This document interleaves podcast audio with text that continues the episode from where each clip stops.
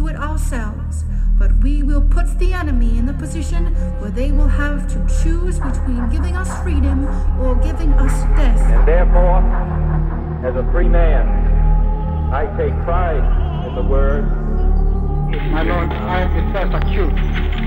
I hold the Live out the true meaning of its creed. The gap between the richest 10% and the poorest 10% of this country has widened. And the communist word. This nation will rise up.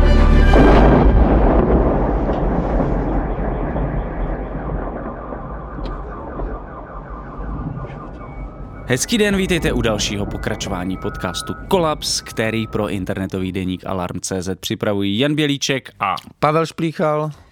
Toto léto je zatím extrémně horké, máme tady velký vedra, za sebou první týden plný třicítek a tak mě zajímá, jak to Pavle zvládáš. No já jsem hrozně přemýšlel, co, co na tohle vůbec jako se dá říct.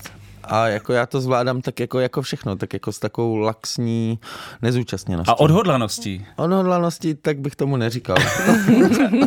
laxní nezúčastněnost. E, měli jsme tady e, taky výročí e, upálení mistra Jana Husa, takže pokud bude klimatická krize dále takhle pokračovat, možná si příští rok 6. července e, skutečně dozvíme, jak se asi cítil.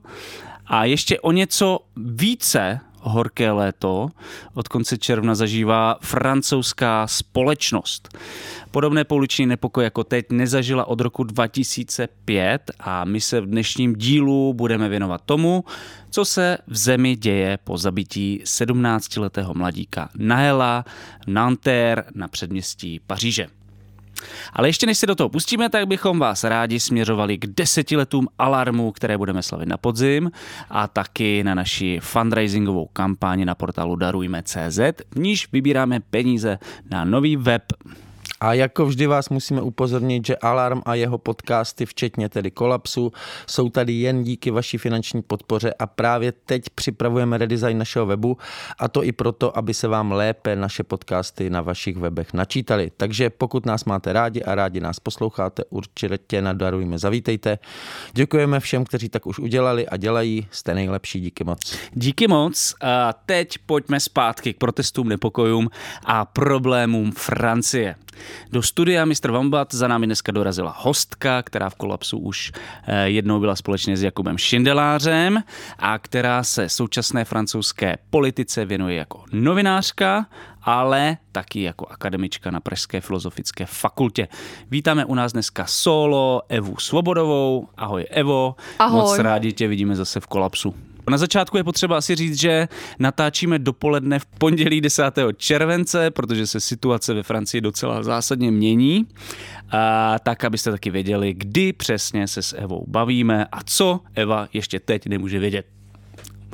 Uh, úplně na začátku bych se tě rád zeptal, jestli sleduješ, jak se o situaci ve Francii diskutuje v Česku a v českých médiích a co na to říkáš? Za stolik to nesleduju, protože mám pocit, že k tomu za stolik eh, věcí nevyšlo.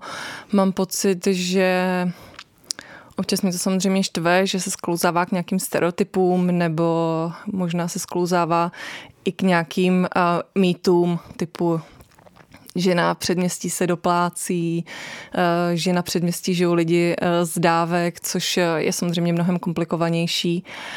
A, ale myslím si, že ten, třeba pro mě ta nejhorší situace byla, když došlo k útoku na pařížskou redakci Charlie Hebdo. Tam bylo vyloženě pro mě jako cítit před těma lety, že um, ta česká veřejnost, i ta odborná, nebo respektive novináři tak trošku jakoby zaspali a že, že to chvíli trvalo, než uh, podle mě jako více pochopili ten kontext. Teď si myslím, že, že to je pro mě takový střední spoko. Takže dneska, že dneska už je to lepší, než v tom roce Jo, myslím- 2015? A co to tě bylo? triggerovalo tenkrát? Tenkrát to bylo ještě v, že v kombinaci s tou migrační krizí hmm. a bylo to jako v době, kdy tady vyloženě jako převládal taková ta představa um, Huntington, střed civilizací prostě ve Francii. Už to vypuklo. Uh, už to jako vypuklo a vlastně ty, ty islamisti tam jako přebírají. Jo? A je zároveň, jako pro nás je to období, kdy tady opravdu rozkvetl hmm. trh s dezinformacemi a právě proto, že se často tím jako... Mm, proti islámským, proti muslimským, jako dávalo podle mě větší prostor i ze strany, řekněme, důvěryhodných lidí. Takže si myslím, hmm. že ta hmm. situace byla horší. Dneska uh, pořád si myslím, že právě je, je jako řada věcí, který zůstává um, nějakým způsobem zamlžená, nebo je to jako třeba blbě interpretovan z mýho pohledu, ale to se nakonec děje v té Francii.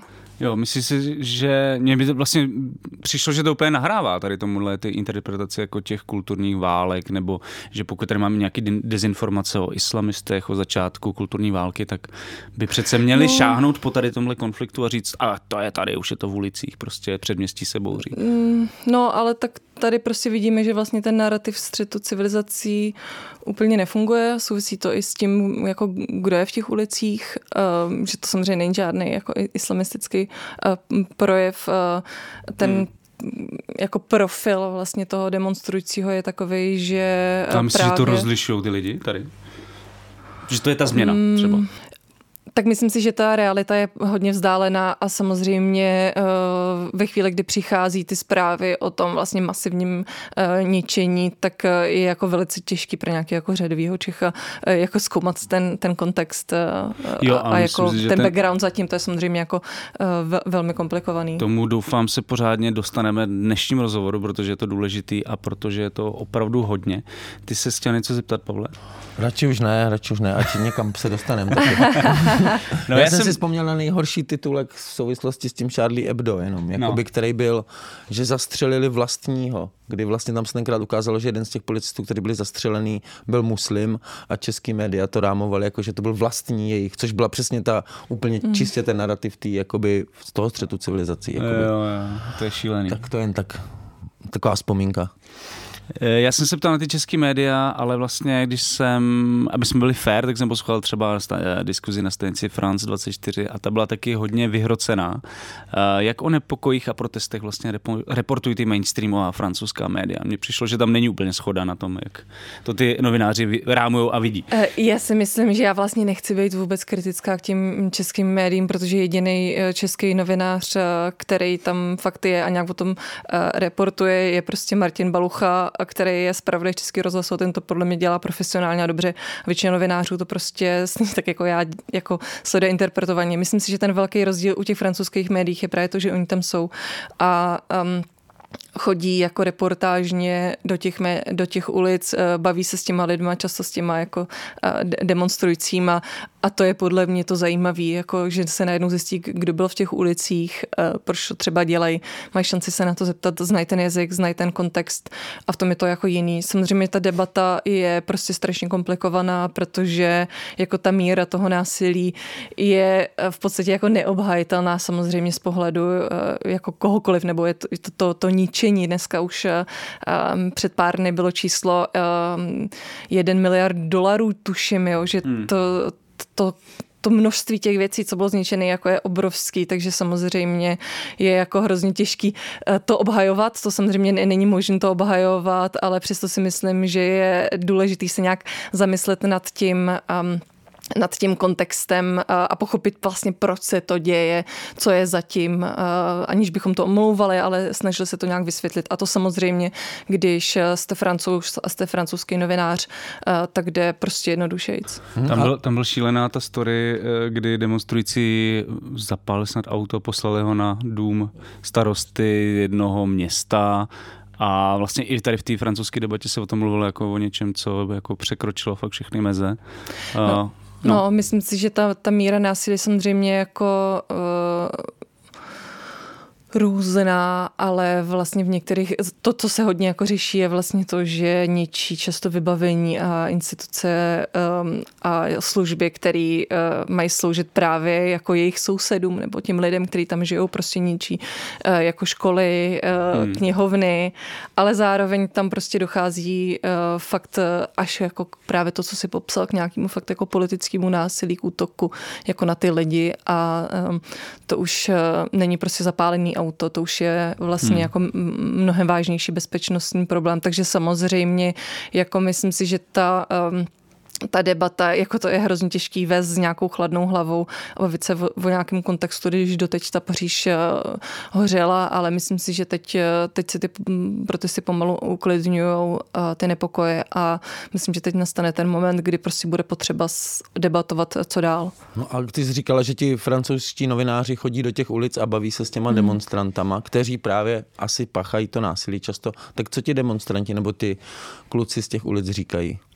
No to je vlastně hodně zajímavý. Spousta médií uh, udělala ten jako profil, nebo kdo jsou vlastně ty mladí lidi. My to víme jednak uh, z, uh, z toho, co ty novináři mohli nazbírat v těch ulicích, jednak to víme z nějakých policejních záznamů, to znamená, jako který typy, jako a správně si řekl, kluků byly zadržen, protože to je fakt hodně... Mm, hodně jako e, záležitost e, kluku a vlastně dobře je říct i těch kluků, že ten e, průměrný věk je 17 let, ale vlastně se tam objevují ty 12 letý, 13 letý v podstatě děti, což je vlastně rozdíl oproti tomu roku 2005. Zároveň to, co se tam jako... Ale zadržený, ne? Že průměrný věk zadržených aha, je 17 aha, let, což protože... je jako úlet. Možná ti starší se nenechají tak snad nachytit. No, ne, nevím, to bych nerada anticipovala, ale myslím si, že, že to je jako vidět, že to je jako výrazně, výrazně mladší. To, co se tam jako sociologicky objevuje, Zase jsou třeba často děti, um, který vyrůstají s jedním rodičem, s jednou mámou, to nějak, nějaká věc, která, mm. jako, která tím jako prostupuje, to znamená nějaký jako, že komplikovaný, dokážeme si představit, co to znamená, prostě máma někde pracuje, dvě práce, aby uživila rodinu, není tam, kdy tam má být, což třeba říkají nějaký sociologové, že mm. tenhle typ prostě kluků se cítí být v uličce a často jim právě chybí ta přítomnost dospělých, nějaký jako mm. vedení. Uh, uh, takže to je něco, co se opakuje. Zároveň jako si myslím, že v tom českém kontextu a samozřejmě v tom francouzském je to často rámovaný, jako teď se bavíme o té migraci, teď se bavíme o tom, mm. jak nastavit ty migrační pravidla a tady se to vlastně ukazuje problém migrace, ale ono to není tak jednoznačný. Um, a protože to jako zdaleka nejsou jenom, řekněme, kluci s migrantským backgroundem. Na to jsem se přesně chtěl zeptat, že mě vlastně trošku ne, chci, jako vlastně rozčiluje to rámování tou migrací, protože mám pocit, že většina eh, z těch lidí jsou, je to vlastně francouzská mládež. Často jsou to lidi, kteří se narodili ve Francii přímo a jako kde je nějaký rozlišení té migrace a toho, co, co jako jsou francouzi, proč by to měla být jako mm. problém migrace? Ty statistiky těch zadržených jsou takový, že 10% nejsou francouzi, takže 90% těch protestujících, těch zadržených hmm. Eh, byli francouzi, s tím, že samozřejmě ten diskurs, který dlouho vede jako krajní pravice, to znamená, oni to rozdělou na uh, français de souche a français de papier, to znamená jako podle rodu a podle jo. papíru. To jsou vlastně ty papíroví francouzi a to je ta, ta argumentace, že jsou to, to ty jako papíroví francouzi, jsou to ty, ty francouzi, kteří... ty opravdoví. Jo. A to je samozřejmě jako diskutabilní, ale jako za další, jako to, co vlastně řekl eh, ministr vnitra Gerald Darmagnan, tak eh, on říkal, eh, když mu argumentovali právě třeba senátoři republikánské strany, jo, ale to jsou ty jako jen, jenom ty papíroví francouzi, to nejsou skuteční francouzi, tak on na to odpověděl, co, no. což je taky vtipnou, říkal, ne, ne, ne, bylo tam spousta Kevinu a Mateo Dvě jména no. zmínil a zmíním jméno Kevin a Mateo, což má skvělou, podle mě to je jako skvělý příběh, že ve Francii se v devadesátkách prostě byl strašně oblíbené jméno Kevin. Ty americký jména. Protože to byl ten jakoby Kevin Costner, uh, Kevin ze sám doma, Kevin z Backstreet Boys a bylo to fakt asi 14 tisíc ročně se rodilo prostě ve Francii jako Kevinu, ale to je prostě jméno, který je jako striktně spojený jako s dělnickým bílým, ale. bílým chudým prostředím. Jo. To znamená, že on by chtěl jasně říct, ne, to nejsou zdaleka jenom ty francouzi, který mají jako babičku, eh, dědu, prarodiče, rodiče, jako který přišli třeba z Magrebu nebo eh, i ze subsaharské Afriky. To jsou i ty jako francouzi, jakože bílí, mm-hmm. chudý, dělnický, dělnická třída, něco na ten způsob. A to on vlastně řekl ten, ten hmm, jako teď. Kevinem, že to jsou prostě ty, ty kluci z toho. A Mateo. Z toho, A Mateo. A Mateo, a těžko, říct, těžko říct, co, co Ital- že rád Ital, dar. Darmaňo chtěl. Mateo je takový jako Nemůže- tradiční celkem francouzský jméno. Jo. Jako Jo. Matouš, to je vlastně Matouš. Jo, Mateo. Takže jako křes, křesťanský vlastně. Takže, takže tam jako určitě to nej, nejde jako říct, že, že by to byly jako dě, děti migrantů.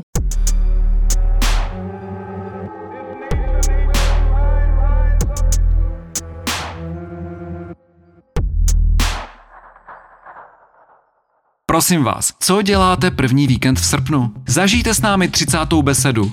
Budou tam The Murder Capital a Mandy Indiana, ale také Bert and Friends, Laser Viking, Past, Kale, Nina Kohout nebo Dukla, podcasty Balance, Rapspot a také dekadentní divadlo Beruška. Tohle je letní tábor pro všechny milovníky dobré hudby. 30. beseda 4. a 5. srpna v Tasově u Veselí nad Moravou. Beseda u Bigbeatu CZ. Mediálním partnerem je Alarm.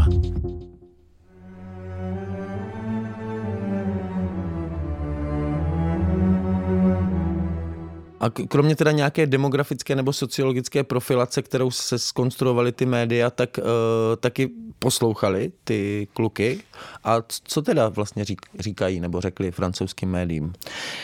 Já si myslím, že totiž jedna věc, která se třeba hodně řešila u těch nepokojů v roce 2005 a obecně, jako, protože ty nepokoje začaly už od 90. let, tak se právě řešil ten jako socioekonomický kontext a nejednou ta Francie se jako probudila, že ten moment, to je ten, kdy vyšel ten film uh, La N, nenávist, uh, Kasovic, že nejlepší francouzský film bych řekla a najednou jako ukázal tu realitu toho předměstí a uh, to, jak, jako kde je v tu dobu pro něj ten problém a v- skutečně se jako mluví o tom, že se spustila nějaká až jako morální panika, ale hodně se mluvilo o tom, jako zanedbali jsme to předměstí, je tam ten socioekonomický problém, není tam dobrá infrastruktura um, jako a tak dále.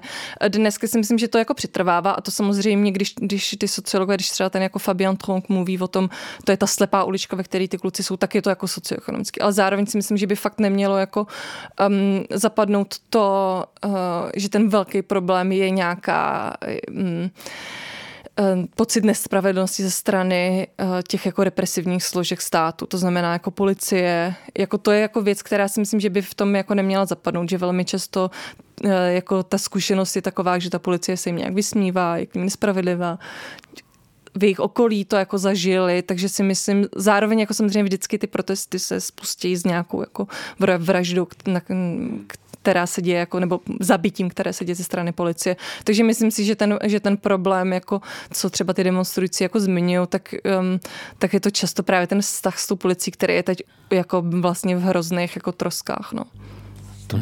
Tak Jo, takže, Takže, takže já se chtěl zeptat ještě totiž, ne, mě u toho napadlo, že vlastně ty jsi mluvila o těch um, terčích, těch nepokojů, že to jsou často policejní třeba stanice, ale vlastně i ty školy nebo radnice, takže vlastně mně přijde, že to je takový jako útok na ten francouzský stát, jako že vlastně uh, na francouzský stát, na jeho instituce, že vlastně jim nějakým způsobem komplikuje život, ne, ne, nebere je mezi sebe, nebo já nevím, jak se to vlastně interpretuje. Ono je to jako hrozně těžký nějak strukturovaně interpretovat, protože jsou to prostě nepokoje, je to jako živelný a uh, samozřejmě uh, tím cílem jsou ty veřejné instituce nebo prostě ty státní instituce, eh, ten, ta nenávist tomu státu, která jako samozřejmě je často právě stělesňovaná tou jako policií, že ten stát je ta, ta, ta, ta jako hmm. ta policie, ale ta, ten um, nějaký konflikt um, nenávist nebo nějaký jako nepřijetí, pocit nepřijetí eh, jako té společnosti toho státu,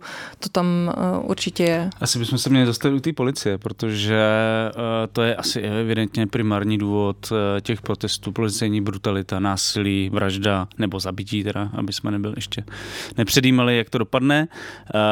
Máš pocit, že se ta situace ve Francii nějak změnila za poslední roky, jakože vlastně policie je víc brutální, než byla dřív, nebo... Myslím si, že francouzská policie měla vždycky nějaký jako problém, přece je to třeba policie, která se hodně zapojovala i jako v tom období alžírské války, tam se dělalo jako spousta, kdy jako vlastně se často jako překračovaly ty hranice, které měnily se ty zákony, že, Fra, že v policii mohla víc jako zasahovat a tak dále, ale myslím si, že, že, ten, že ty zá, jako v té moderní nebo v té aktuální situaci jsou nějaký jako dva základní faktory, který to podle mě ovlivnili a to je jednak eh, ta bezpečnostní krize, která právě začala uh, útokem na pařížskou redakci Charlie Hebdo v 2000, hmm. prostě 15-16, pak že byl Bataclan, uh, byl Nice, uh, útok velký a ta vlastně to je jako bezpečnostní krize, která celá rámovala to období Franco Hollanda. Ta země byla dlouho ve výjimečném stavu, což samozřejmě jako mm, celou tu situaci taky jako ovlivnilo, protože spousta, dělo se spousta domovních prohlídek, může tam být jako nějaká zkušenost eh, třeba špatná eh, z tohohle důvodu na tom na těch hmm. předměstí, jo. může tam být nějaký resentiment ze strany policie a samozřejmě, že ta policie v tom v době vyhlášení toho výjimečného stavu jako mohla mít nějaký třeba, nebo překračovala nějaký hranice, které v tu dobu mohly být jako logický, protože ta situace byla jako vážná a mohli si na to jako takzvaně jako zvyknout. To samozřejmě je mm, Otázka, jestli se to jako, eh, jako dělo. Tam zároveň došlo ke změně toho zákona, že policista vlastně smí vystřelit. Jo? Ale zase, jako, eh, když se dneska podíváme, ta policie to interpretovala tak, že to, tohle to vystřelení bylo nelegitimní. Jo? Takže to není no. tak, že by ten zákon jako, jako dával... To aktuální. Ano, to na, aktuální. Na to Ale na, zároveň to tak interpretovala díky tomu, že to někdo natočil na video víceméně náhodou, ne? no, jasně. No. A tak to bylo stejný s Georgem Floydem. Jako ne, mys, myslím si, že když, když se často lidi ptají na tu spoj, spojitost s Georgem Floydem, tak ta je podle mě jako zejména právě v tomhle, že kdyby nebyl ten k dispozici ten záznam, tak vlastně Bůh ví, jak by to dopadlo, jo? že tam je, tam je další nějaký resentiment, že kdyby vlastně nebylo to video, tak by se vlastně nic nestalo, ty policajti by se navzájem uh, kryli, a policejní odbory by uh, to kryli a vlastně by se nic nestalo. Takže a to samé bylo podle mě u toho George, George a Lloyda. Bylo, a dokonce to bylo tak, že oni přišli s nějakou přece verzí, jak to bylo. No, že na ně najížděl no, no, a, a to se vlastně... Až potom se objevilo no, video, který vlastně je usvědčil z toho, že žil No a uh, to teda um, tam vlastně bylo ještě ta situace, že když eh, proniklo teda do médií, že došlo k tomu zabití eh, toho 17-letého chlapce, tak eh, Macron prohlásil, že on se teda jako postará, aby to bylo řádně vyšetřeno, aby prostě byla teda naplněna nějaká jako spravedlnost, načež mu přišlo nějaký komuniké ze strany odborů, odborů policejních, policejních jako ať se do toho nemontuje, že překračuje prostě hranice svých kompetencí a že jako moc výkonná nemůže tímto způsobem jako intervenovat. To znamená, že tam je jako jasný, hmm. že, ty, že ty policejní odbory často jako mají tu lobistickou jako, jako funkci a že, že tam asi je nějaký, nějaký jako um, dlouhodobá nespokojenost nebo jako pocit, že třeba ta policie, že, že, že to zabití třeba nebylo vždy legitimní a že, že došlo k té nápravě. Ale možná já jsem ještě zamluvila jednu věc a to je, te, to je teda, te, jedna věc je ten, ten jako výjimečný stav, eh, ta, ta jako výjimečná bezpečnostní situace, kterou jako ta Francie procházela právě jako potom v roce 2015, 16 a tak dále. A další věc jsou prostě ty žluté vesty, mm. kdy um, došlo například ke zřízení toho, eh, toho útvaru eh, BRAF M, zkrátka, eh, co mm-hmm. jsou mhm. ty policejní jako moto, motoristi, který právě byli zřízen proto, aby mohli věc do těch demonstrací a nějak tam zasahovat ve chvíli, kdy byly třeba blokády, nemohli tam přijet auta Antony. Mm-hmm. A to je taková jako velice jako nechvalně proslulá dneska už, už jednotka, ta vlastně vznikla v roce 2019. Jo? Mm-hmm. Takže to je, myslím si, že to, že to je jedna, jednak ta bezpečnostní krize, jednak to hnutí žlutých vest, který jako kde začalo to, jako mohli jsme vidět najednou víc toho, toho A to byla ta sama jednotka tentokrát eh, s tím nájelem, nebo? Ne, ne, ne, ne, ne, ne. Jo a, a já jsem si ještě zbyl na to jako vybavení, že mě vlastně docela překvapilo, byť jsem to asi nějak věděl, ale neměl úplně zvědoměný, že, že že ty francouzský policajti mají jako normálně pol, polautomatické zbraně, že vlastně nosí takový jako samopaly, co, což taky v něčem připomíná ty Spojené státy, takhle jako militarizovaná policie.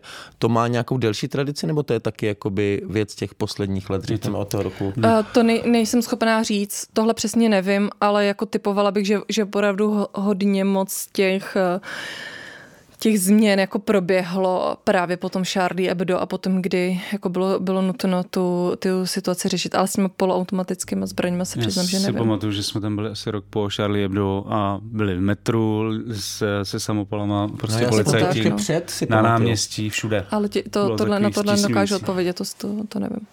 Uh, mně přišlo zajímavý, že Jakub Šindelář ve svém článku na Alarmu píše, že kvůli neuposlechnutí výzvy k zastavení bylo francouzskou policií zastřeleno v roce 2022 13 neozbrojených osob, což je docela...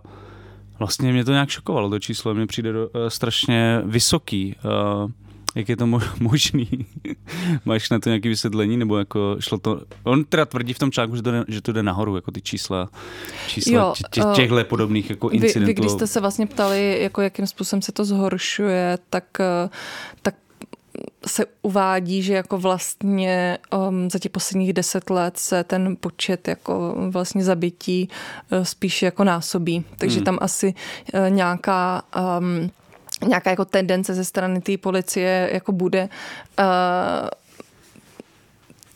ty jako signály vlastně přicházejí, že, že, ta, že ta situace není úplně dobrá. Francie to samozřejmě jako velice nerada slyší. Myslím, že teď i právě uh, jako Evropská komise se o to začala um, zajímat a právě jako mm, francouzský tajemník pro Evropskou unii samozřejmě hned řekl, jako uh, to je naše věc, do toho, nám, do toho vám nic Eh. není, do toho nám neinve, ne, neintervenujte. Takže si myslím, že ten, eh, že ten problém tam je. Myslím, další problém, který, na který jsem třeba narazila, je to, že právě kolem milénia, když začaly ty různé, jako v Ev- v Evropě začaly různé ty demonstrace, měnový fondy a tak dále, tak konkrétně uh, myslím, že ve Švédsku m, právě když došlo jako k jedné téhle velké uh, demonstraci, která byla velice násilná, byla násilná i ze strany policie, tak, ta, tak ty skandinávské policie si vlastně uvědomili, že oni jako nechtějí být takhle násilný vůči těm svým občanům. Mhm. A začali to nějak řešit a uh, v roce 2010 tuším vzniknul nějaký projekt, který má zkrátku Godiak, zapojilo se do něj asi 12 zemí, jedna z nich je i Česká republika. A právě tím cílem bylo jako zasahovat na demonstracích, které jsou násilný, kde jako kde přichází ten impuls násilí ze strany demonstrantů. Ale vlastně vymyslet takovou strategii, abychom je jako uklidnili. Abychom jako neeskalovali to násilí. A Francie se do toho tenkrát nezapojila. A víceméně to je něco, co mu často, co ty francouzské hmm. policie často jako lidi vyčítají. A často to bylo právě v případě třeba eh, hnutí žlutých vest, bylo to i teď u těch eh, důchodových protestů, že ta policie jako um, často to, nebo je obvinovaná z toho, že to násilí jako eskaluje, že místo toho, aby Jo. prostě se snažila jako oddělit ty násilný od nenásilných, eh, prostě nějak to jako spacifikovala, takže to násilí často ještě eh, eh, vlastně jako akceleruje a ten problém, který třeba nastal teď u té důchodové reformy, že najednou to byly, i, že to zažívali i ty, jako řekněme, bílí francouzi, Jo, jo.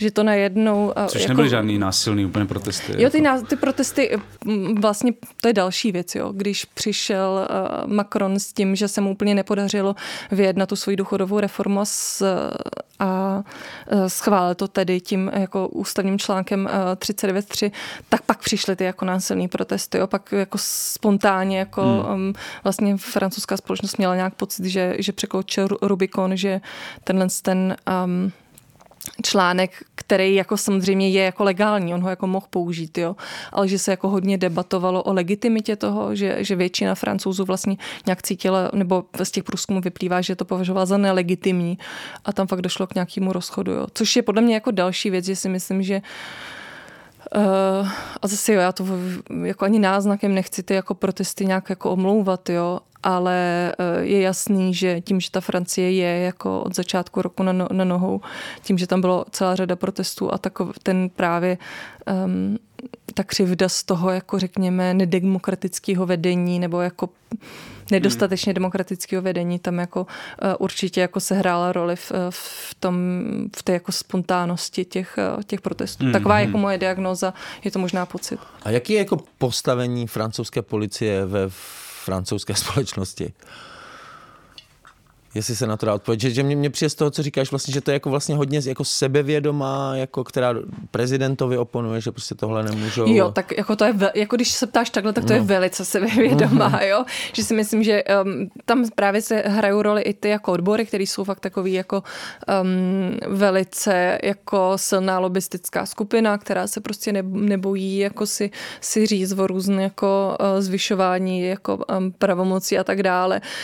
Um, samozřejmě teď jakoby je ta podpora jako poměrně velká, nebo jako samozřejmě ten strach z těch protestů, jak jsem zmiňovala, ty protesty byly jako velice násilný, jako zničily jako strašně moc majetku, takže teď je ten problém, že jako byť část té francouzské společnosti nějak jako cítí, uh, že ten vztah eh, s tou francouzskou policií není úplně jako uh, v pohodě, nebo že to násilí prostě sami třeba viděli, zažili, tak další čas samozřejmě jako bude mít tendenci se spíš obracet k tomu uh, řádu a pořádku a nastolení pořádku a to je jako další problém, že vlastně když, a to bylo i během té důchodové reformy, vy když vidíte to, jakoby to, co se dělo v těch ulicích, že najednou nepřijel ten Karel III, jo, že kvůli byla zrušená návštěva, jo, vlastně takovýhle jako vyhrocen věci, tak část té společnosti má prostě pocit, že policie je jakoby nelegitimní, Uh, že je příliš brutální a tudíž jako ji nerespektuje a druhá, společnost, druhá část společnosti má zase pocit, že jako ten stát není schopný udržet ten pořádek. Jo. Jo, takže vlastně si myslím, že to je další jako uh, hřebíček do rakve uh, nějakého sociálního smíru ve Francii. Mně přišlo teda docela zajímavý, že policejní odbory mluví hodně vyhroceným jazykem, jakože vlastně se tam objevila třeba zmínka o tom, že jsou ve válce, kterou musí mm, vyhrát mm. a podobně. Je, jak na tohle reaguje francouzská společnost, mi to přijde docela šílený. Nebo politici, no. Jo, myslím si, že to je samozřejmě vyhrocené, ale zase jako je třeba říct, že jako kdo z nás by chtěl dělat prostě na pařížském předměstí policajta, jo. Že samozřejmě ta situace je, jako tam může být prostě často, eh, že ta služba může být náročná, byly tam i, byly tam i nějaký vraždy policajtů, jo. Nebylo, jich, nebylo jich moc, ale jako ta, ta tendence na ně útočit samozřejmě je. Zase není to jako v té Americe, jo. V té Americe vyloženě ty policajti policajti tenkrát potom Georgeovi Lloydovi jako argumentovali tím, že oni sami se bojí tím, že je někdo jako zabije. A my se samozřejmě bavíme úplně v jiném kontextu, protože ve Francii je ta militarizace jako té společnosti mnohem, mnohem nižší. Jo. A to i na tom předměstí, a to i jako, a co se týče nelegálně držených zbraní, tak to jsme jako, nebo vůbec jako počtu držených zbraní a samozřejmě i jako těch poloautomatických, to jsme někde úplně jinde než, než, než ty Americe. Pámbu. Ale no. zaplať pámu, přesně. Ale myslím, zatím, možná zatím, zatím, ale myslím si, že právě um, jako jestli francouzi fakt něco nechtějí, tak se jako byť v náznacích nějak přibližovat tomu, tomu jako francouzskému modelu. To znamená, pardon, tomu americkému no. modelu. To znamená, že jako velká část společnosti vlastně eh, byla otřesená samozřejmě těma protestama a jako z, je tam jako velká nálada k tomu, jako udržte ten pořádek, ne, musíte na ně být ještě tvrdší, ale část společnosti uh, vlastně říká ne, ta policie se prostě musí uh, reformovat, um, je tam něco prostě vevnitř té policie, co je prostě špatně. No, uh, já nevím, jestli jsi na to narazila ty, taky, ale objevil se vlastně, myslím, že v diskuzi na BBC jakýsi vole, průzkum mm-hmm. volebních preferencí mezi francouzskou policií nebo příslušníky francouzské policie, ze kterého vyplynulo, že naprostá, nebo naprostá, většina, no. většina většina policistů uh, patří mezi voliče Marine Le Pen. Uh, nebo národního zhromáždění. Mm-hmm. Uh, co, co na to říkáš? Odpovídá to podle tebe realitě? Nebo... To si asi úplně netroufnu jako... Neznáš ten průzkum? Ten průzkum neznám, tohle se asi netroufám jako říct. Zároveň si myslím, že to, mm, že to může být i jako, jako třídní věc, nebo jako vlastně těžko říct. To asi nedokážu tohle teďko takhle zlavě interpretovat. Ten, ten výzkum neznám. Jako vlastně nějaký výzkum, který by jako um, vyloženě um, jako dokazovali rasismus francouzské policie, je velmi těžký udělat, protože Francie prostě neschromažuje žádné statistiky typu mm, etnicity, Eh, víry a tak dále, jo. Takže to je vždycky to, že my si můžeme jako domnívat, kolik vlastně vražd bylo jako rasistických, jo. Často se mluví třeba o tom, že, eh, že od nějakých 80. Jako let je to třeba 800 rasistických vražd, nikoli ze strany policie, jako celkově mm. rasistických vražd, jo.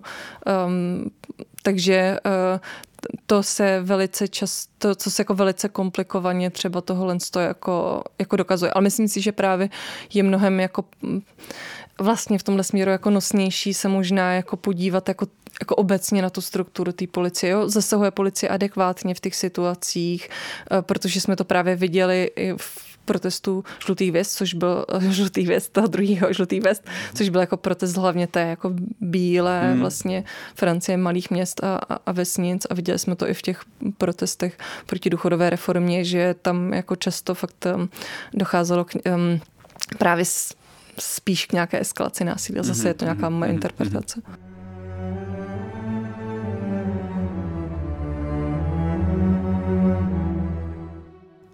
Možná jste slyšeli, že za současné oteplování nemůže přibývání skleníkových plynů v atmosféře. Někdo tvrdí, že za to může slunce nebo vesmírné záření. Další tvrdí, že se globální oteplování vůbec neděje. Naprostá většina klimatologických výzkumů ale už dlouho tvrdí, že dochází ke klimatickým změnám, které má na svědomí lidská aktivita. Sociologický výzkum a investigativní projekty v posledních letech ukazují, že tato situace není náhodná. Množství prací odhaluje propracovanou politickou strategii, která má za cíl chránit zájmy fosilního průmyslu. Jejím základním nástrojem je právě vytváření zmatku. Nová kniha Alarmu a nakladatelství Utopia Libry od Vojtěcha Pecky s názvem Továrna na lži ukazuje na konkrétních příkladech z českého i světového kontextu, jak funguje výroba klimatických dezinformací. Pořiďte si knihu na e-shopu Alarmu e-shop.denikalarm.cz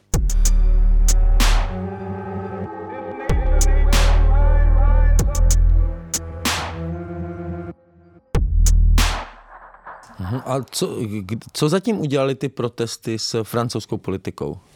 Jako jsou nějaký, zahejbalo to, hodně se mluví samozřejmě o tom, že to může posílit nebo posílí národní zhromáždění. Myslíš, myslíš ty, ty nepokoje teď? No, no, no, ty současně. To je jako těžko odhadovat. Myslím si, že to je samozřejmě jako fakt mm, jako velký šok, eh, že ta míra toho násilí je prostě obrovská. Eh, je to nějaká, podle mě, možná, pro spousta lidí to může znamenat nějaká, nějaká deziluzi, protože podle mě hodně francouzů fakt eh, už jako přijalo to, že ta Francie jako je svým způsobem migrantskou zemí, což je samozřejmě tak, že ta Francie vždycky byla migrantskou zemí. To je jako jedna z mála jako uh, evropských zemí, kam ta migrace i jakoby před uh, i mezi válkama spíš jako přicházela, nebo i před, před první světovou válkou spíš přicházela, než, než že, že by francouzi jako odcházeli. To znamená, že jako tam, tam ta migrantská tradice je ve Francii jako velká a myslím si, že část lidí to už tak jako přijala. Uh, ale myslím si, že tohle to jako tím může samozřejmě jako velice jako otřást, bychom si řekli, že to zdaleka jako není jenom o těch Eh, o těch mm, dětech nebo potomcích těch jako kdysi, mm, kdysi migrantů, ale to může být samozřejmě velice, mm, velice problematický, ale jako ta, eh, ta linie, jako ta cestička, kterou si ta Marine Penová vyšlapává, nebo kterou ji vyšlapává Macron, samozřejmě byla už započatá jako dávno a ta duchová reforma to jenom jako přitvrdila podle nějakých těch posledních průzkumů, ona by ho vlastně jako eh, předběhla a to se vlastně odehrávalo před těma protesty. Jo, jo. A překvapilo tě ale třeba nějaká reakce nějakého politika právě na ty protesty. Jako mě, jako, mě už toho moc ve francouzské politice nepřekvapí. Tak kdybys byla Ale víc myslím si, myslím si, že je třeba docela za, zajímavý právě jako ta pozice... Mm, eh, když docházelo k tomu výměně názoru právě ministra eh, vnitra Geralda Darmaňana, který um, vlastně se snažil to spíš nějak jako tlumit a ukazovat, že to není jako identitární problém, jo? Že, to ne, že to nejde právě takhle jako vysvětlit. A že právě třeba jako republikáni jako velice jako mm, používali tuhle interpretaci těch jako papírových francouzů, jo? takže to je podle mě něco, když se ptáte, co se vlastně stalo tou, s tou politikou, tak se samozřejmě bude jako přibližovat ta jako krajní pravice, to znamená dneska Rassemblement National, kdysi Front National uh, a, uh, a dnešní jako republikáni republikáni. Kteří jsou ale už mnohem menší stranou. Kteří jsou samozřejmě no. dneska už eh, mnohem menší stranou, kdy se hegemon no. francouzské politiky dnes, doteď Macron díky nim eh, schvaloval zákony.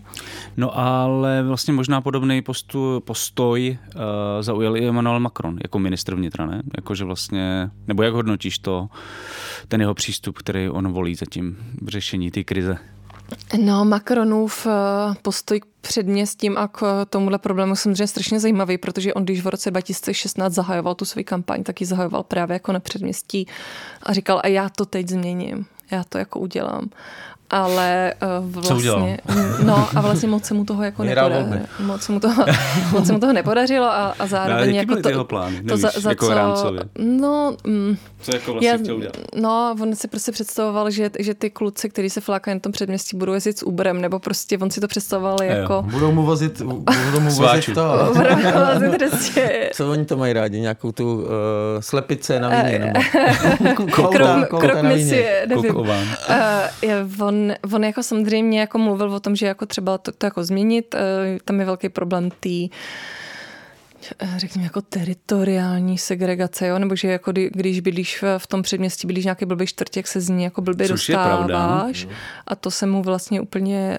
nepovedlo a zároveň on velmi krátce po tom, co nastoupil um, do úřadu, tak jako údajně měl právě škrtat nějaký peníze, které šly jako těm starostům. Jo.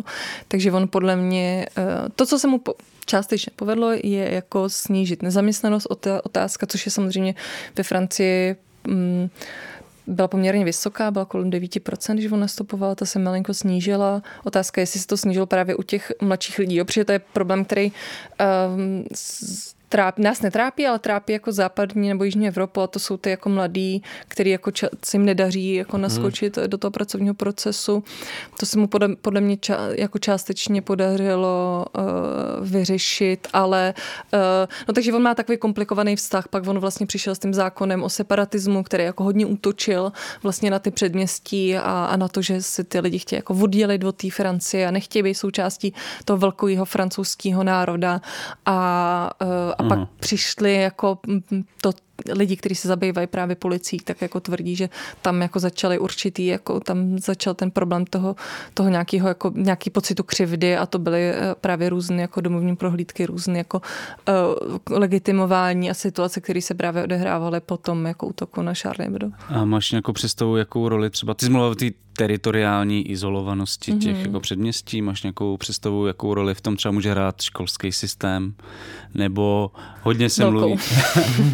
Eh, no, jestli, jestli, jestli k tomu máš nějaký postřehy, jakože vlastně jaký školy jsou na předměstích, jak, eh, jakým způsobem by to mohlo přispívat k tomu a problému. když se stalo na to, co ten Macron udělal, tak právě eh, jeho snahu a částečně se mu to už jako povedlo, je jako třeba zmenšit třídy na předměstí, jo.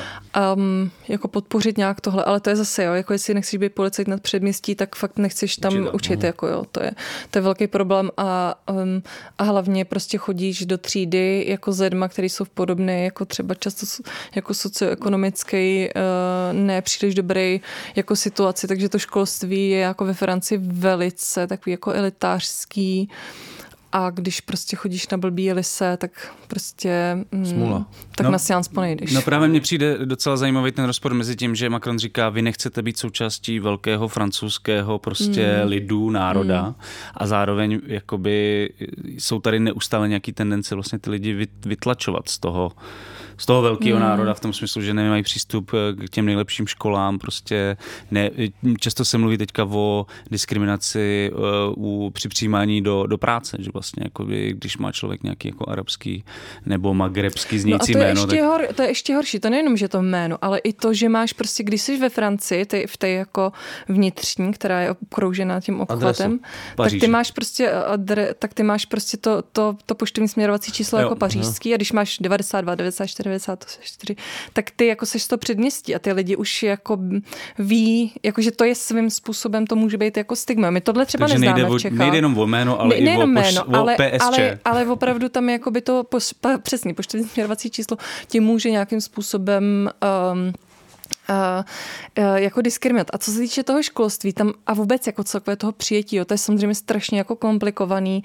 a, uh, a jedna, je, jedna věc je ta, kterou se jako zmínil, že vlastně ten stát úplně těm jako lidem často jako nenabízí tu cestu, kterou by toho jako sociálního vzestupu, že to je jako velice komplikovaný. Ale podle mě v tom kontextu té Francie si jako ještě musíme fakt uvědomit, že když se teda bavíme třeba o tom jako kulturním problému, tak prostě mm. v, jako Francie, Alžírsko, to byla prostě ve Alžírsko byla největší kolonie v tom smyslu, že tam bydlo nejvíc těch kolonů, jo, spolu s, s, s Jižní um, Afrikou. Jo, tam bylo prostě přes milion francouzů, uh, do toho to byla fakt jako mm, vlastně jedna z nejbrutálnějších uh, jako dekolonizačních válek. Mm-hmm. Jako vlastně velký provázání těch, těch států, zároveň jako velký násilí na obou stranách. Když v roce 61 v říjnu eh, byl vyhlášený jako výjimečný stav ve Francii, tak ty Alžířani, kteří tam byli, šli jako pokojně demonstrovat. A jako byli Přesně se neví, kolik jich zabilo, ale je to od nějakých 40 do 200 lidí prostě bylo jako postříleno. Jo.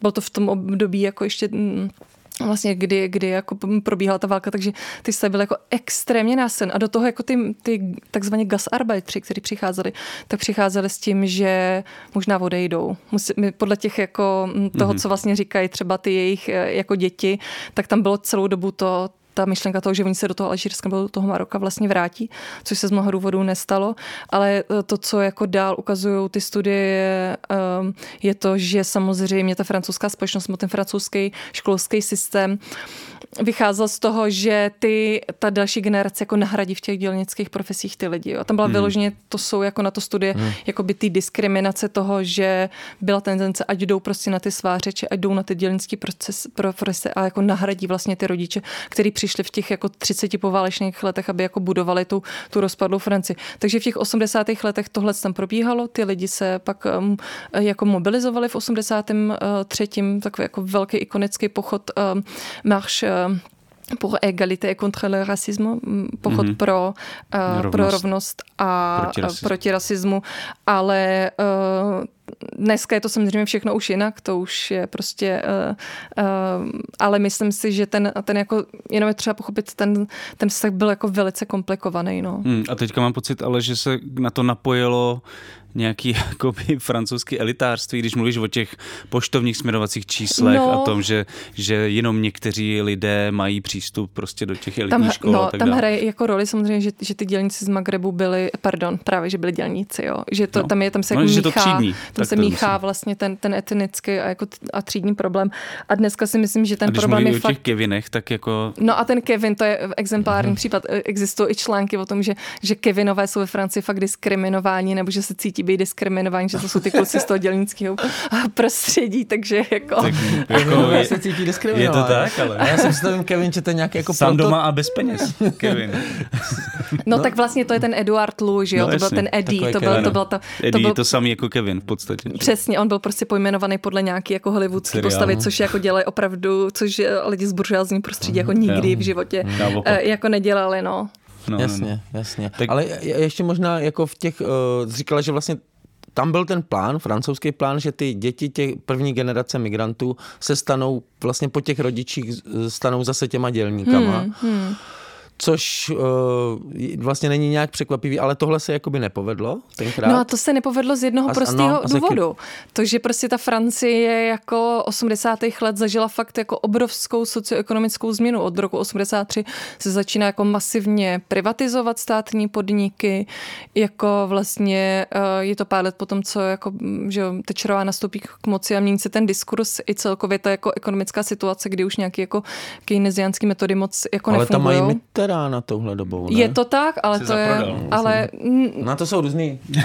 možná se... Nemohl za... ten díl o Mitterrandu. Nemohl nic dělat jiný. Uh, možná se zaprodal, možná je to prostě tak, že, uh, že ty okolnosti byly takovýhle, ale prostě v uh, situace je taková, že od 80. let se masivně privatizuje, uh, jako spousta podniků prostě padá, jako dochází vlastně k tomu, uh, k tomu deindustrializačnímu procesu té Francie, spousta fabrik odchází a zároveň dochází uh, k zestupu byli... krajní pravice Front National v těch 80. letech. To znamená, Takže... že jako v těch 80. letech jako fakt dochází k nějaké jako změně té Francie. Hmm. Jo, když dneska prostě někdo bude jako lamentovat nad tím, že ta Francie už není taková jako bejvala a vlastně on vidí jako ty, ty barevní děcka v ulicích, tak to není to jediné, co se v té Francii jako, uh, jako dělo. Jo? U nás jako taky proběhla privatizace, ale my jsme s tím dostali i ty občanské práva, když to ta, ta Francie jako... Oni spíš částečně. Uh, no, ne, že by to nechci říct, že by mě, oni jako přišla, jo, ale myslím si, že, že to je fakt nějaký jako velký zlom v tom, jak funguje, uh, jak funguje ekonomika, jak fun, jakou roli hraje uh, prostě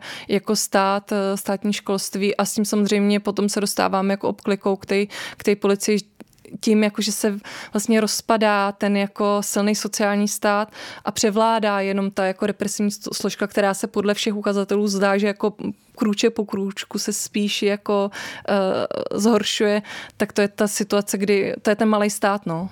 No tak tam jde o to, že prostě Francie už nebyla velká koloniální mocnost, podobně jako Británie a nevím, jako další. Což prostě... Ty je teda, nad, když mluvíš vlastně o tom pádu toho, toho no. koloniálního impéria, tak to je pak strašně krásně se podívat na ten případ jako Marseille, když přijedete do Marseille, mm. nádherný prostě město, ale vlastně úplně vidíte tu zašlou slávu, jo. Ten první pád vlastně přichází právě s tím, že to byl ten bohatý koloniální přístav. Mm.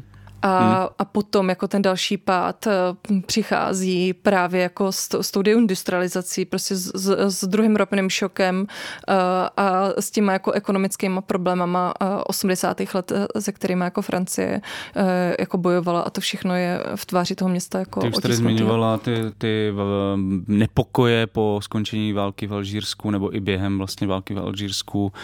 Máš pocit, že vlastně i ten současný problém se nějak napoje tady na tohle téma, jakoby koloniální minulosti prostě francouzský. Evidentně myslím, jo, jo ale... Do určitý míry jo, ale myslím si, že je právě dobrý um, jako neživit ty kulturní války, protože oni fakt existují do určitý míry. Je samozřejmě část lidí, kteří si pořád myslí, že Alžířani jsou jako příšerní, ale pořád Francie je země, kde jako nemůžeme říct, jako integrace se nepovedla, jo. Mhm. Máme, Zvlášť ta Marseille třeba. No, Marseille, ale i ve Francii, prostě v každé vládě máte někoho, kdo má z Magrebu, když jdete na Sciences Po, tak tam opravdu potkáte prostě jako spousta lidí, kteří mají rodiče uh, jako z, ze severní Afriky nebo prostě vodinut. Uh, ve Francii je tuším jako nejvíc těch uh, smíšených sňatků, jo, že, že fakt to není tak, že by ta nedošlo k té jako provázanosti, že by to, je to prostě něco, jako vzniká tam kulturně podle mě něco nového a to, co je jako problematický, je ta, podle mě by se to mělo směřovat spíš k těm socioekonomickým problémům, ale teď hmm. samozřejmě hmm. s těma protestama vzniká, jako se otvírá nový problém nebo stávající problém a to je to štěpení město versus venkov, jo, že a toho hmm. samozřejmě bude do budoucna využívat právě Národní fronta, která bude říkat, nebo která bude poukazovat na to, že se Neskažený. věnuje příliš, příliš eh, pozornosti oblasti se věnuje eh, předměstím um, když to ta, ty, ty venkovské oblasti vlastně taky trpí, ale to je jako samozřejmě pravda, ty, ty problémy těch malých měst jsou obrovský, jako nedostatek zdravotní péče a tak dále. Mm, mm, Takže teďka fáze řešení, fáze podcastu, že yes. jak se to má řešit? No, chtěl jsem se jenom zeptat na to, jestli napřímo, a ty už jste tady řekla několikrát, ale napřímo, jako jestli máš pocit, že je třeba legitimní mluvit o tom, že má eh, Francie jako vážný problém třeba s nějakým strukturálním rasismem, nebo eh, že přistupuje k lidem s africkým blízko východním původem jinak než k jiným eh, lidem jiného původu nebo k těma, těm uh, správným francouzům. Myslím si, že je třeba o tom mluvit. Zároveň teďko před pár dny hm, vyšlo nějaké prohlášení 500 osobností, které právě upozorňují na ten stav jako té francouzské policie a na tu nutnost to jako změnit. Takže si myslím, že tak Francie samozřejmě bude, bude víc tou univerzalističtější cestou, to znamená jako řešit to jako touhle cestou, protože ty prostě nemůžeš e, říkat, jestli ta policie je rasistická, když ty vlastně nemůžeš v tom státě sbírat jakýkoliv statistiky o tom, e, o tom jako etnickém původu. Jo. Ty se můžeš domnívat třeba na základě jmén, jo, ale to je, to je zase hrozně jako zavádějící. A mm, a zároveň jako tady samozřejmě jako je velký problém a to je to, i jak ta země je tím jako otřesená a samozřejmě, že jako po tom, co se jako dělo ty posledních pár dní, potom kolik toho bylo zničený, jako ta ochota velké části Francie jako debatovat o tom, Eh, o té policii bude velice malá, protože samozřejmě spousta lidí má pocit naopak. Hmm. Teď tu silnou policii potřebujeme, protože jestli se ty výtržníci vrátí znova a jako velmi podle mě komplikovaný, jako v téhle situaci uh, fakt um, je to možná kliše rozdělené společnosti, jo, je tam jako, ty konflikty jsou tam prostě velký a e, bude jako to těžký, e, těžký nějak jako lepit dohromady, protože tam skutečně nějaký jako sociální smír, nějaká společenská smlouva se, se začíná jako hmm. pomalu rozpadat. Máš pocit, že převládá ten jakoby takzvaně v úvozovkách e, pro policejní narrativ, nebo jak to nazvat? Protože já nemám pocit, že třeba Black Lives Matter po, po vraždě George Floyda, že by převládl, samozřejmě to úplně vyp, roz, rozštěpilo tu společnost, ale nemám pocit, že by převládl ta, ta, ten názor, že demonstrující zničili strašně moc mm, jako soukromého Mm. veřejného majetku a prostě je to neakceptovatelný. Že vlastně tam bylo hodně, hodně taky, um, jak to říct, uh, pochopení v, v úvozovkách pro, to, Mm. pro, tu, pro to rozčilení a tak. Uh, z těch průzkumů to vyplývá, že samozřejmě ty um, ty protesty jsou jako hrozně široce, uh, jako, mm, nebo ty nepokoje jsou samozřejmě velice jako široce jako od, odmítaný. Mhm. Mm. Uh, to, je, to je otázka, jestli ten pro policejní nar- narrativ jako, uh, jako nakonec převládne. Myslím si, že teď, teď se prostě ukáže, jak ta situace bude vypadat, protože doteď samozřejmě se ta pozornost soustředila na to, kolik se toho rozbilo, jak tomu zabránit. Důležitý je třeba říct, že, mm, že když se vlastně, to jsem třeba zapomněla poznamenat, když se, když se ptal na to, mm, na to, co zjistili ty novináři, tak třeba i zjistili, že spousta jako matek těchto z těch kluků v noci šla hlídat školy, aby je prostě jako mm. nezapálili, nebo ty lidi jako z toho předměstí se vyloženě jako mobilizovali i jako proti tomu, takže to určitě nejde nějak jako... I Macron na ně apeloval, ať Macron si apeloval hlídej. na ty rodiče. A na Macron pak samozřejmě apeloval na ty, na ty rodiče a tak nějak mm, říká, že bude, po, že bude pokutovat, ale... Ale tohle je zajímavá skupina, jako ti rodiče vlastně, jak se na to dívají ty rodiče těch profilových profilových demonstrujících. Sbíral někdo jejich názory? No, um, Liberation udělal takový fakt výstavní, podle mě le, uh, levicový krásný článek úplně. Tak už jsme u té eh, Tak, by se- tak by se to mělo kdy, dělat, nebo- Kdy, nebo parodie ne, spíš. Ne, ne, spíš mi to přišlo jako skvělý, že oni udělali uh, tak uh, uh, vlastně rozhovor nebo reportáž, uh, reportáž, rozhovor s otcem, který byl v těch protestech v roce 2005 a, a se synem. Jo. Aha. A tam se jako zároveň ukazuje, že, že fakt se děje něco trošku, jako že se teď jedná o něco trošku jako jiného a vlastně on mu říká, nemá to cenu, mm-hmm. nechoď ven, nic, nic s tím jako nedokážeš. Já jsem tím taky nic jako nic nedokázal. nedokázal, ale samozřejmě ty, jako myslím si, že to je hodně jako různý, že, ta, že ty rodiče samozřejmě snaží um, apelovat na ty děti, aby jako nechodili, zároveň jako třeba mají nějakou blbou zkušenost s tím státem, s policií mm. a tak dále, ale jako podle mě i třeba si uvědomit, že velká část těch dětí může fakt vyrůstat jako v nějakých fakt um, velmi bídných podmínkách, uh, takže mm, no.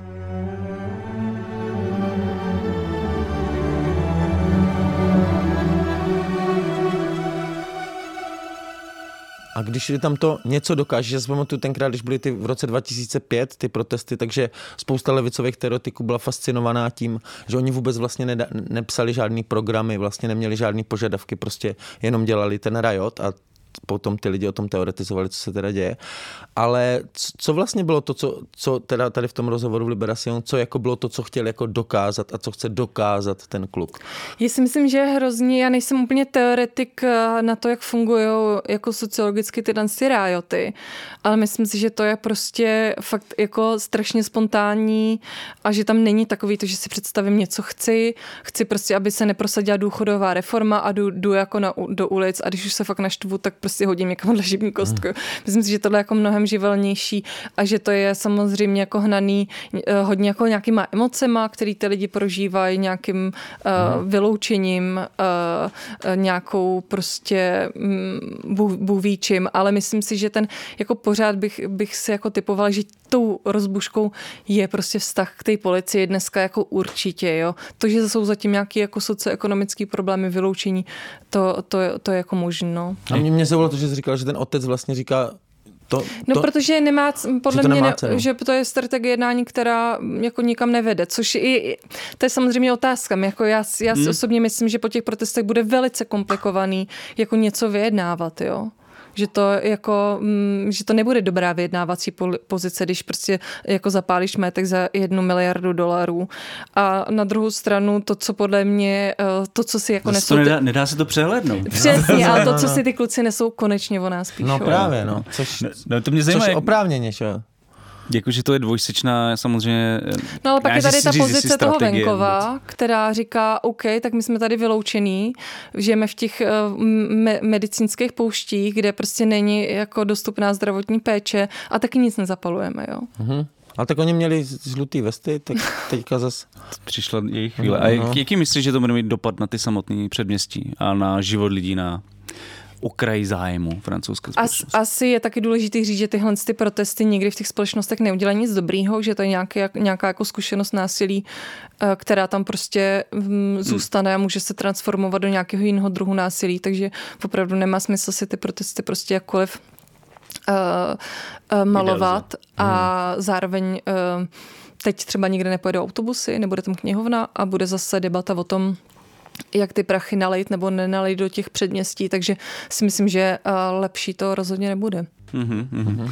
Já si mám to, když bylo právě protesty Black Lives Matter, takže my jsme to dokonce, my jsme měli na Alarmu tu statistiku, která ukázala, že ty věci se zlepší dlouhodobě, pokud jsou ty protesty míru milovný, takže to je lepší než nic, pak je nic a pak vlastně, že věci se spíš dlouhodobě nebo v nějakém střednědobém horizontu zhoršují, pokud ty protesty jsou násilný. Jako t- taky si myslím a um, ty protesty byly jakoby hodně násilné, nebyly tak, uh, oni netrvaly tak dlouho, ty v tom roce 2005 trvaly uh, tři týdny, ale myslím si, že um, jako ta zkušenost vlastně s tou mobilizovanou Francií, s tou důchodovou reformou a vlastně s takovou jako v vozovkách zradou toho Macrona uh, a do toho přichází tohle velice komplikovaná situace.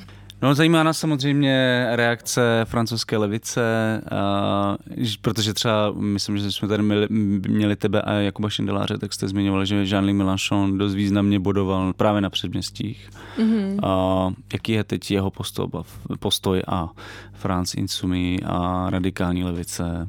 A, Já jsem, já jsem uh, Melanchona úplně nesledovala, Uh, tak on to samozřejmě nějak odmítá policejní násilí, ale detailně jsem ho nesledovala. Třeba zajímavý jsou rozhovory s těma uh, levicovýma, třeba i socialistickýma starostama, který jsou právě v té pozici, podle mě, že to můžou tak dobře vyvažovat um, že oni jsou schopní jako z pozice někoho, kdo má fakt zkušenost eh, a prostě dopadá to na ně jako apelovat proti, proti tomu násilí, jako, jako velice radikálně odmítat, což oni samozřejmě dělají a zároveň jako kultivovat tu debatu v tom, eh, že se to samozřejmě týká jenom zlomku těch lidí eh, a jaký jsou ty skutečné jako problémy. A myslíš starosty těch předměstí přímo? Mhm, mhm. Zároveň teď, eh, že Francie měla ještě takovou eh, kauzu eh, Adama Traore, který byl právě taky zabitý rukou policisty, probíhaly měl probíhat pokojný pochod, který byl zrušený. To znamená, francouzská policie, francouzský stát se snaží jako spíš demobilizovat, aby ty lidi nechodili do ulic. Zakazuje vlastně prodej jakýkoliv pyrotechniky do 14 července, což je velký jako oslavy pádu Bastily. Tam došlo vlastně k zadržení bratra toho Adama, On skončil i jako v nemocnici, takže nejenom na to konto vlastně vyšel ten otevřený dopis, který jsem zmiňovala, těch 500 osobností, který právě podepsal například i Eduard Louis nebo um, Annie Erno. Uh, takže myslím si, že ta levice um, se k tomu nějak dlouhodobě staví, ale myslím si, že tam je samozřejmě ten uh, tak, že, že se snaží spíš být uh, um, jako kritická k té policii, řekněme, mm-hmm. ale samozřejmě jako francouzská politice, pr- francouzská levice je prostě vysoce uh, jako fragmentovaná, zároveň řeší právě ten jako ten rozpor starý nový levice, řešit víc mm. ty socioekonomické uh, otázky, ve kterých jim prostě ujíždí vlak a přibírá tu agendu krajní pravice, nebo spíš řešit ty kulturní, mm. jak se to mm. jako, jak se to propojuje, takže to si myslím um, že, že je nějaký takový jako rozpor, který, který prostě řeší. Tak krajní pravice řeší obojí. Hmm. A, a, a, a má ještě ta francouzská levice jako sílu nabídnout vlastně jakoby jiný narativ, než třeba Macron a než krajní pravice? Nebo už, protože jako Francie je sice tradičně hrozně jako levicová socialistická země, ale chtěl jsem se na tu sílu vlastně ty levice v současnosti jako promluvit do té veřejné debaty a nabídnout nějaký jiný interpretaci toho, co se děje. Myslím, že to částečně uh, jako dělá, ale samozřejmě ta, ta levice není zas tak silná a je třeba si jako uvědomit, že ona vlastně nikdy nebyla zas tak silná. Ona prostě měla nějakou jako stabilitu, ale vlastně ten první socialistický prezident byl až ten Mitterrand, no. který měl teda dvě dlouhý funkční období šestiletý, pak přišel Hollande a jako decit, jo, že vlastně ta Francie hmm. měla jako mnohem větší tradici Víc těch pravicových prezidentů, těch jako golistických, což je nějaký narrativ, který se v 90. letech úplně jako rozpadá nebo ta identita a ten pád eh, těch republikánů a toho, toho vůbec eh, té identity jejich jako, eh, nebo těch bývalých golistů prostě vidíme v přímém přenosu, ale vlastně něco podobného se děje mm, těm socialistům a víc jako v té levici samozřejmě vyhrávají ty, jako řekněme, jako populističtější, ale já si myslím, populističtější proudy, ale já si myslím, že to samé se děje v té pravici a to samé se děje jako u Macrona. Macron je prostě exemplární případ nějakého jako technopopulismu, nějakého jako stylu politiky středového, který prostě má ty, ty, ty populistické jako tendence zrovna tak. Samozřejmě je to prostě potom eh, jako ta Lepenová jako na tom, na tom kraji a u té levice zase je to nějaký jako leadership, který je mnohem víc eh, jako dynamický než eh, prostě jako, jako socialisti, který který hmm. postupně jako uh, padají, takže uh, to vy, uvidíme a zároveň Melanchon je prostě, um, já nevím, kolik mu je, ale prostě... No, už, už je to starší už pán. Už je to, už je to starší, starší pán. pán, takže a ta, ta kontinuita, jako kdo bude po něm, těžko říct, kdo bude po Macronovi. Myslím si, že ta, ta v tomhle taky si ta francouzská politika ještě na hodně čeká, protože tam bude prostě nějaká proměna toho leadershipu, ale zatím si ty lidi jako ani na tom Macronovo, jako ani v tom Macronovo hnutí, ani na té levici nějak extra neprofilují. Tak teď k té nepříjemné části eh, dnešního rozhovoru má eh, ta současná situace potenciál přivést k moci radikální pravici. Jednoznačně. A, a co, by, co by se mohlo stát, aby k tomu nedošlo? Zázrak. No tak kdybych to věděla, tak dostanu Nobelovu cenu. Ale máš pocit, že je to hodně dobře narýsováno pro Marine Le Pen? Nebo, ať už tam bude teda kdokoliv. Velice dobře. Tak pro ní to je prostě, ty poslední volby byl historický úspěch. Ona eh, sice jako prohrál v tom druhém kole, tam zafungovala ještě ta jako takzvaná republikánská fronta, ale eh, v těch legislativních volbách to jako totálně selhalo, jo? že tam přesně to, že um, video jednoho kola, že se dostane třeba hmm. Macronův kandidát no. a, a Marine Le Penová, tak ty prostě eh, často lidi prostě nešli volit, jo, ta volební účast byla velice nízká. No. Jo, to je ta logika té republikánské fronty. Jdu socialista jde volit golistu, no, golista jde volit socialistu, aby tam jakoby nebyl, nebyl ten, ta krajní pravice. To se úplně rozpadá, protože ty lidi si uvědomili, že prostě um, volí proti svýmu socioekonomickému eh, zájmu a to se, takže to se totálně v těch posledních volbách rozpadlo a nedokážu si moc představit, eh, co by se mohlo stát jinýho. Může se stát, že prostě mm, se a Macron zejde nějaký, asi, že? Macron už kandidovat nemůže, eh, ale zároveň samozřejmě jako Macron, Macrona v roce 2015 nikdo jako nešacoval eh, na to, že bude prezident, jo. To byla prostě nějaká historická situace, kdy právě Olandovi se jako ten mandát nepoved i kvůli té jako bezpečnostní hmm. krizi. Do toho republikáni byli jako zmítaný těma všema korupčníma kauzama a on najednou tam jako vplul a dokázal jako zvítězit. Tak on byl takový, čemu se říká někdy taky to marketingový produkt, ne? Tak... Ale jestli, no, ale jestli Macron je ten zázrak, na který čekáme, tak, tak doufám, musí... že to no, dopadne. A, ale, a takže takže on má ještě jako hodně času před sebou jako tohle to uh, přejímat, jo. Stát se může spousta věcí, ale um, já teď to řešení jako nevidím. Musela bych se ho vymyslet, což dělám občas ráda, ale um, teď mě nenapadá no, nic, co by bylo dobrýho. Zásadní věc, že se rozpadá ta republikánská jako fronta, mm-hmm. To znamená, což je nějaký, řekněme, jako, jako antifašistický jako koncenzus? Nebo? Já si my, ne, myslím, že je to koncenzus jako, že že, u té krajní pravice šlo o to, že je prostě antisystémová, jo? že chce jakoby vlastně, že je proti těm uh, hodnotám republiky, že je proti tomu jako sekulárnímu třeba státu, což ta původní jako pr- ultrapravice byla. byla prostě třeba velice taková jako konzervativně uh, katolická, ultrakonzervativně katolická, když to dneska je to strana, která převzala ten diskurs uh, toho sekularismu, laicité, takže se jako krůček po krůčku jako normalizuje a hlavně podle těch statistik to jako vypadá, že už jí, eh, že ona už nezaujme jenom ten proletariát, ale že umí zaujmout i ty kádry, ty lidi v těch jako eh, vyšších pozicích, líbí vzdělaný, hmm. Eh, často i jako starší, takže, takže ta, to je to dediabolizacion, ta normalizace hmm. vlastně Front National, tak to si myslím, že jako v posledních letech je velice úspěšný A projekt. čím je dokáže zaujmout ty kádry? Prostě umí, no. Umí, bohužel, prostě bohužel umí, umí a není to na dobré cestě. O smrti francouzského mladíka Naela v eh, pařížském Nanterre, následných protestech ve francouzských ulicích, ale také o po dekády neřešených problémech francouzské společnosti jsme si v dnešním kolapsu povídali s novinářkou a politoložkou Evou Svobodovou. Díky Evo za tenhle skvělý rozhovor a určitě se zase brzy uvidíme. Díky moc. To už je z dnešního kolapsu skoro všechno, než se úplně rozloučíme, připomeneme vám naší kampaň na portálu Darujme, v níž můžete finančně podpořit vznik nového webu Alarmu a tím taky i fungování naší redakce. A díky všem, kteří nás už dlouho nebo dávno podporují, protože bez vás bychom žádný podcast, ani tento, ani žádné naše další aktivity nikdy dělat nemohli, takže ještě jednou moc moc díky. Díky. Eh, pište nám svoje nápady, připomínky a pochvaly na mail kolaps zavináč deníkalarm.cz. Snažíme se na vše odpovídat. To už je z dnešního nepokojného dílu podcastu Kolapsu úplně všechno. Ze studia Mr. Bomba se loučí Jan Bilíček a Pavel Šplíchal. A budeme se těšit zase příště. Čau. Čest.